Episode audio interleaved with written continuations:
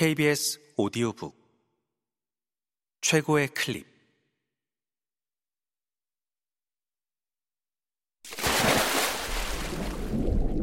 KBS 오디오북.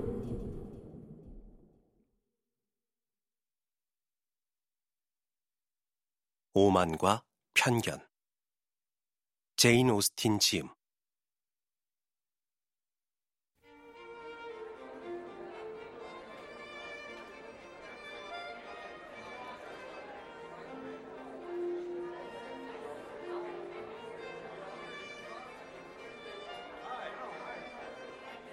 빅리 씨와 누이 둘, 큰 누이의 남편, 그리고 또 다른 청년이었다.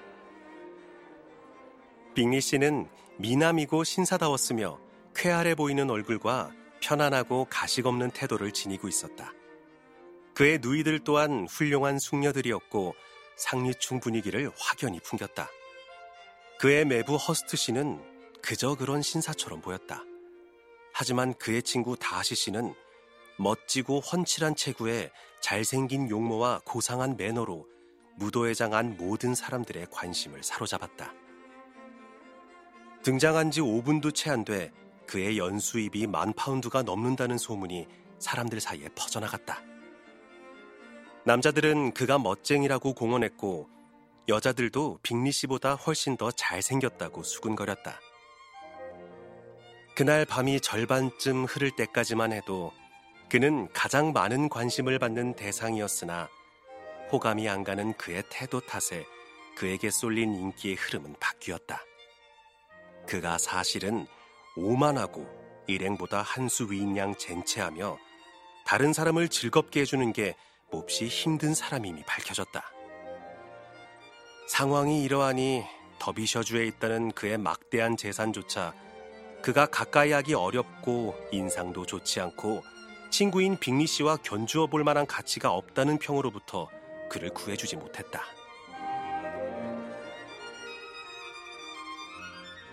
빅리 씨는 곧 무도회장 안의 모든 주요 인물들과 친해졌다. 그는 명랑하고 스스럼 없는 사람이었으며 춤곡이 연주될 때마다 춤을 추었고 무도회가 끝날 무렵에는 이렇게 빨리 끝날 수 있는 것이냐고 화를 내면서 다음번에는 네더필드에서 무도회를 열겠다고 공언했다. 이렇게 사랑스러운 성품은 절로 빛을 발하는 법이다. 그의 친구와 얼마나 되조되는지. 다하시 씨는 허스트 부인과 한 번, 빅리 양과 한 번 춤을 추었을 뿐 다른 숙녀들은 아예 소개받는 일조차 거절했고 그저 무도회장 주변을 어슬렁거리거나 간혹 자기 일행하고만 얘기하며 그날 저녁 시간을 보냈다. 결국 사람들은 그의 성격에 대해 최종 판결을 내렸다. 그는 세상에서 가장 오만하고 불쾌한 사람이었다. 모두들 그가 다시는 그곳에 나타나지 않기를 바랐다. 그 중에서도 가장 극심한 반감을 보인 사람이 베넷 부인이었다. 그녀는 그의 모든 행동 거지가 달갑지 않았지만 딸들 중 한 명을 무시했다는 이유로 특히나 분노의 날이 서 있었다. 남자들이 더 적었기 때문에 엘리자베스 베넷은 춤곡 두 곡이 연주되는 동안 자리에 앉아 있어야 했다.